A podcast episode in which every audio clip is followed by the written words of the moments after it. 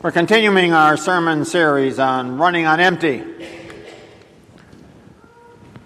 Today I want to talk about a real tension that I feel about stopping to refuel. Does anyone else feel the tension when you stop into a gas station? Gas prices can be 241, 231, 221, depending on which gas station you stop at. No matter how nice they make gas stations, it's still a drag to stop to get refueled. Many of them have many supermarkets inside, ATMs. They have flat screen TVs.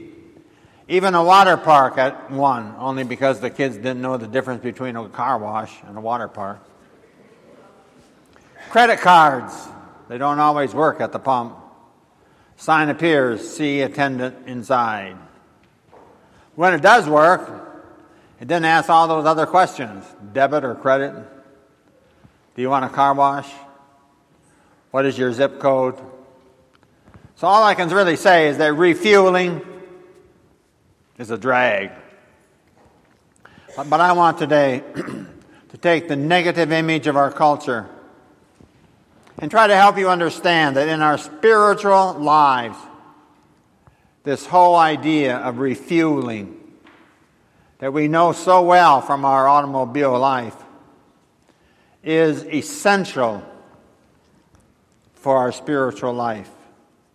If you want to be vibrant in your relationship with God, if you want to draw close to God, if you want an intimacy that your heart longs for, if you want to experience that fullness that comes from being a follower of Jesus, then you have got to learn to be full of life from God. Please take out the sermon notes that have been prepared for you in your worship guides. The Apostle Paul, he's giving a prayer and he's giving a challenge to the church at Ephesus. And it's a prayer and a challenge that I want to give to each of you this morning. Look at Ephesians 3, verse 19. You will be filled with the fullness of life and power that comes from God. Circle that word filled in that verse. Paul's prayer is that you would be filled with the fullness of life and power that comes from God. And that word fill in the Greek, which is the original language of the New Testament, is a continuous verb. Filled in your notes means a continuous refueling. It's not a one time filling. The word means to be filled, to be filled, to be filled, to be filled. It's a constant refueling. Now, why is it a constant and continuous?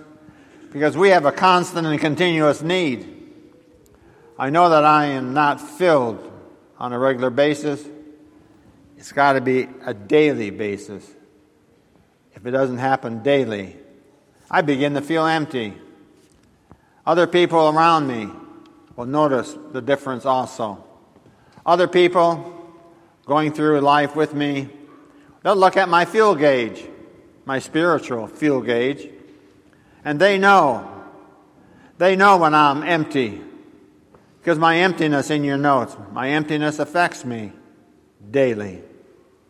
It also affects you and others daily. Maybe you can help identify with my emptiness. I am selfish with my time when I'm running on empty. I'm impatient when I'm driving around people who act like idiots in their cars. My judgment is distorted when I'm on empty. I do not make good decisions. I lack compassion for others when I'm empty. I am short with people, particularly with short people. I'm even more cynical when I'm spiritually empty. So, what about you? Do you know what it looks like for you to be running on empty?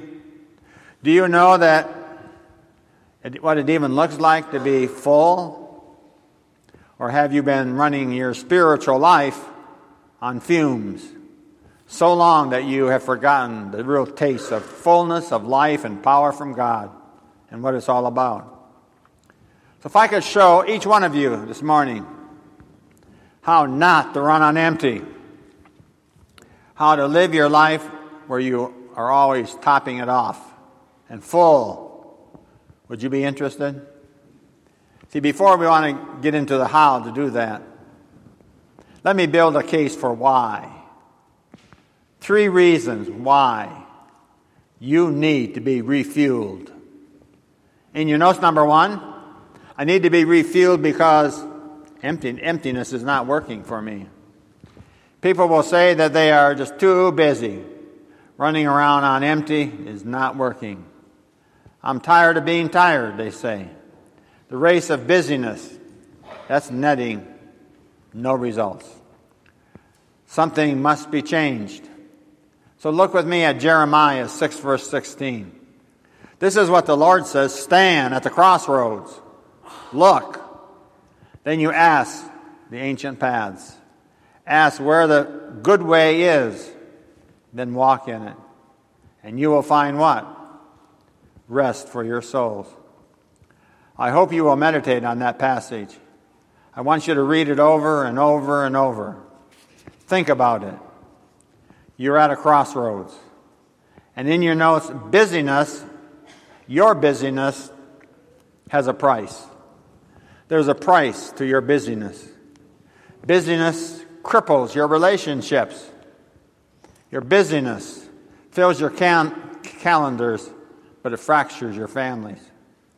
Busyness props up your image, but shrinks your heart. Busyness feeds your ego, but starves your soul. Instead of running on empty, which is not working, take this advice from Jeremiah. Find a good way and walk in it. Then you will find rest for your souls. Number two in your notes I need to be refueled because my soul wants to be filled. But what is my soul? The soul is an invisible part of you. The soul is the eternal part of you. The soul is the part of you that connects you with God. Your soul is what makes you different from all the other animals of God's creation. Your soul defines you. And that's why Jesus made such a big deal. God wanted people to understand that your soul is more important than any and all the stuff you have. Your soul is more important than all your activities that you have. Your soul is more important than your career. Look at Matthew 16 26. And how do you benefit if you gain the whole world but lose your own soul in the process? Is anything worth more than your soul? It's likely that you really do not give much thought to the fact that you even have a soul. One person said that they, oh, they think about soul all the time. They like the music. In reality, however, when our bodies are empty, we know how to fill them up. We just eat. When our minds are empty, we can fill our minds up through study and reading. But what do you do when your soul is empty? See, I may be wrong, but in your notes, most people do not even know they have a soul. We think a lot about our bodies. We give some thought to our minds, but little thought goes to our souls.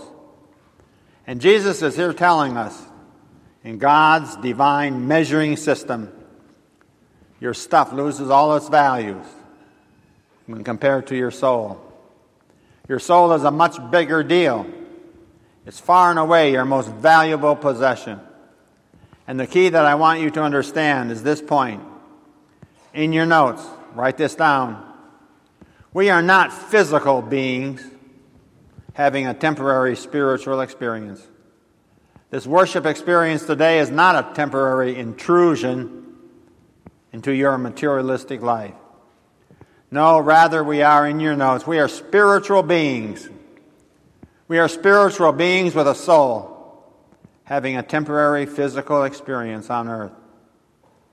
So, number one, a life of emptiness is not working out. And number two, my soul wants to be filled. It is crying out to be refueled. Number three in your notes. Also, I need to be refueled because my soul refueling is an investment in eternity. If I take time to refuel my soul, I'm making an investment in eternity. Look at 2 Corinthians 5. Therefore, we are always confident and know that as long as we are at home in the body, we are away from the Lord. So we live by faith, not by sight. See, the Bible says that your body is like Tupperware.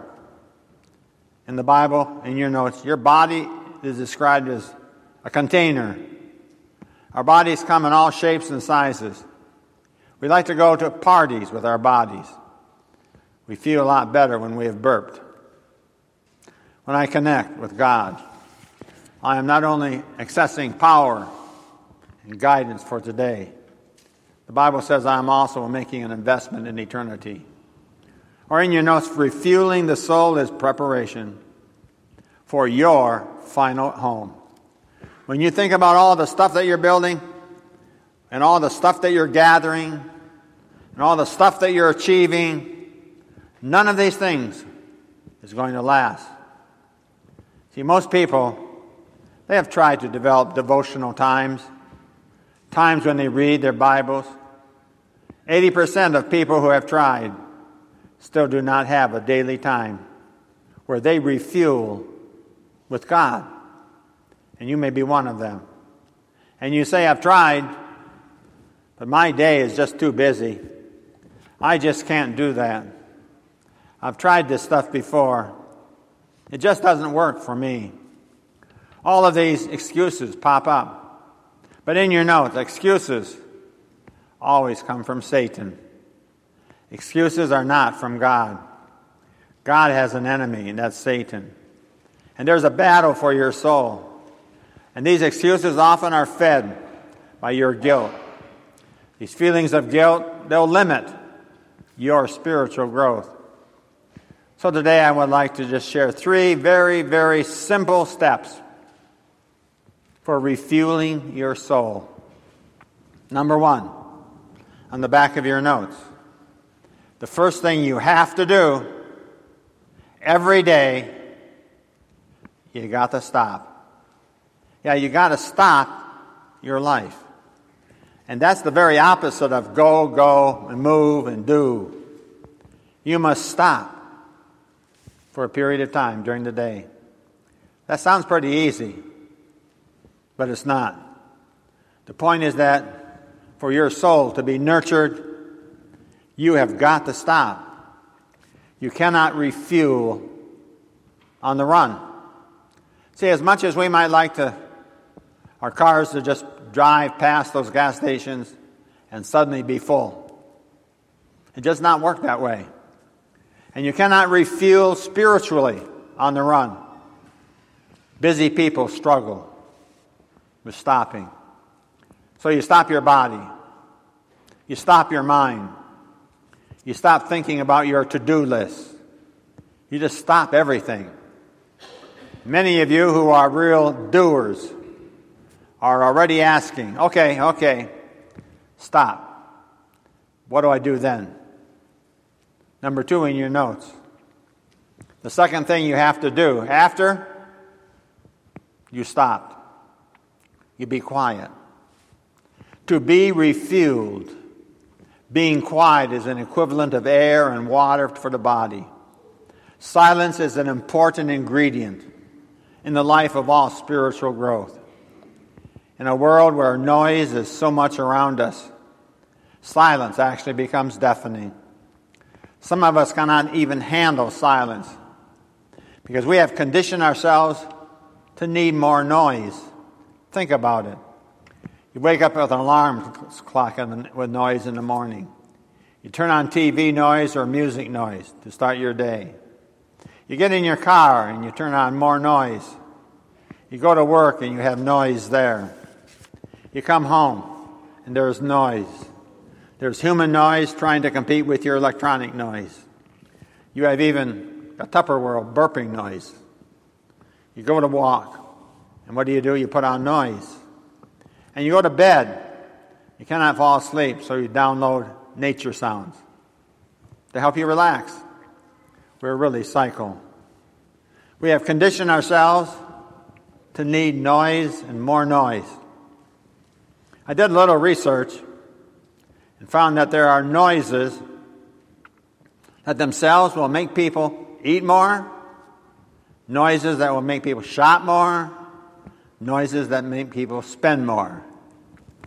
Now I'm looking for some noise, some music to help people give more to church. To hear God's voice, first we had to be quiet. God is not going to compete with the noise of ESPN or Desperate Housewives or Dancing with the Stars. God loves you too much. He wants you to communicate with you. Communication is a two way street. It's not just talking to God, but it's God talking to us. So we must stop. We must be quiet. We must listen. Look at 1 Kings 19. Go out and stood, stand before me on the mountain, the Lord said. As Elijah stood there, the Lord passed by. A mighty windstorm hit the mountain with such a terrible blast that the rocks were torn loose. But the Lord, He was not in the wind. After the wind, there was an earthquake. But the Lord was not in the earthquake. After the earthquake, there was a fire but the Lord was not in the fire. And after the fire, there was the sound of a gentle whisper. And in that very gentle whisper, Elijah heard God. One translation says it was a still, small voice. Years ago, when slavery was around, slaves had earrings. These earrings would attach the slave to his master. This is how you knew who the slave was owned by. I think today, phones are the equivalent of earrings. In a modern day version of a slave earring, it says that you are a slave to your telephone. It owns you. In your notes, we are always slaves to the noise. I look, was looking at some of the basic elements that we have in a Benedictine monk. There's a big deal about monks today. But in your notes, monks. Monks, they take a vow of silence. They were silent for months, sometimes even for years. It served the purpose of helping them to grow spiritually. So then I found this quote on silence. In your notes, it stated, Only in silence can we actually hear the call of God. And also, in your notes, only in silence can we hear the cries of others. I love that quote.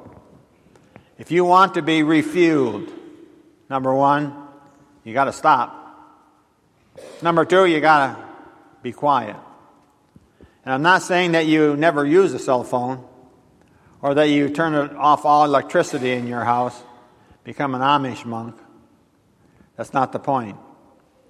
The point is that you must stop, you must be quiet. Number three in your notes. The third thing that you have to do to refuel is to make a connection. You stop, you be quiet, you make a connection with God.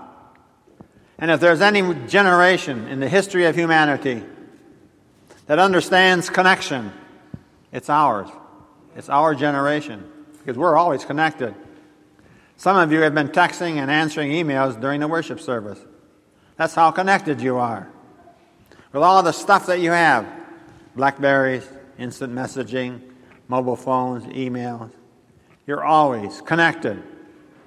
So, what I'm asking you to do in this sermon, stopping to refuel, is for just a little bit of time, you pause the outer connections so they can make an inner connection. The inner connection is essential for getting filled up spiritually. Look at what Jesus says in Matthew 11 Come to me, all you who are weary and burdened, I'll give you rest. Take my yoke upon you, learn from me, for I am gentle, humble in heart. You'll find rest for your souls. For making a connection, you come to Jesus in prayer. For making a connection, you come to Jesus in your Bible reading. And on your sermon notes, I have a picture a picture of a gas pump that Rita drew.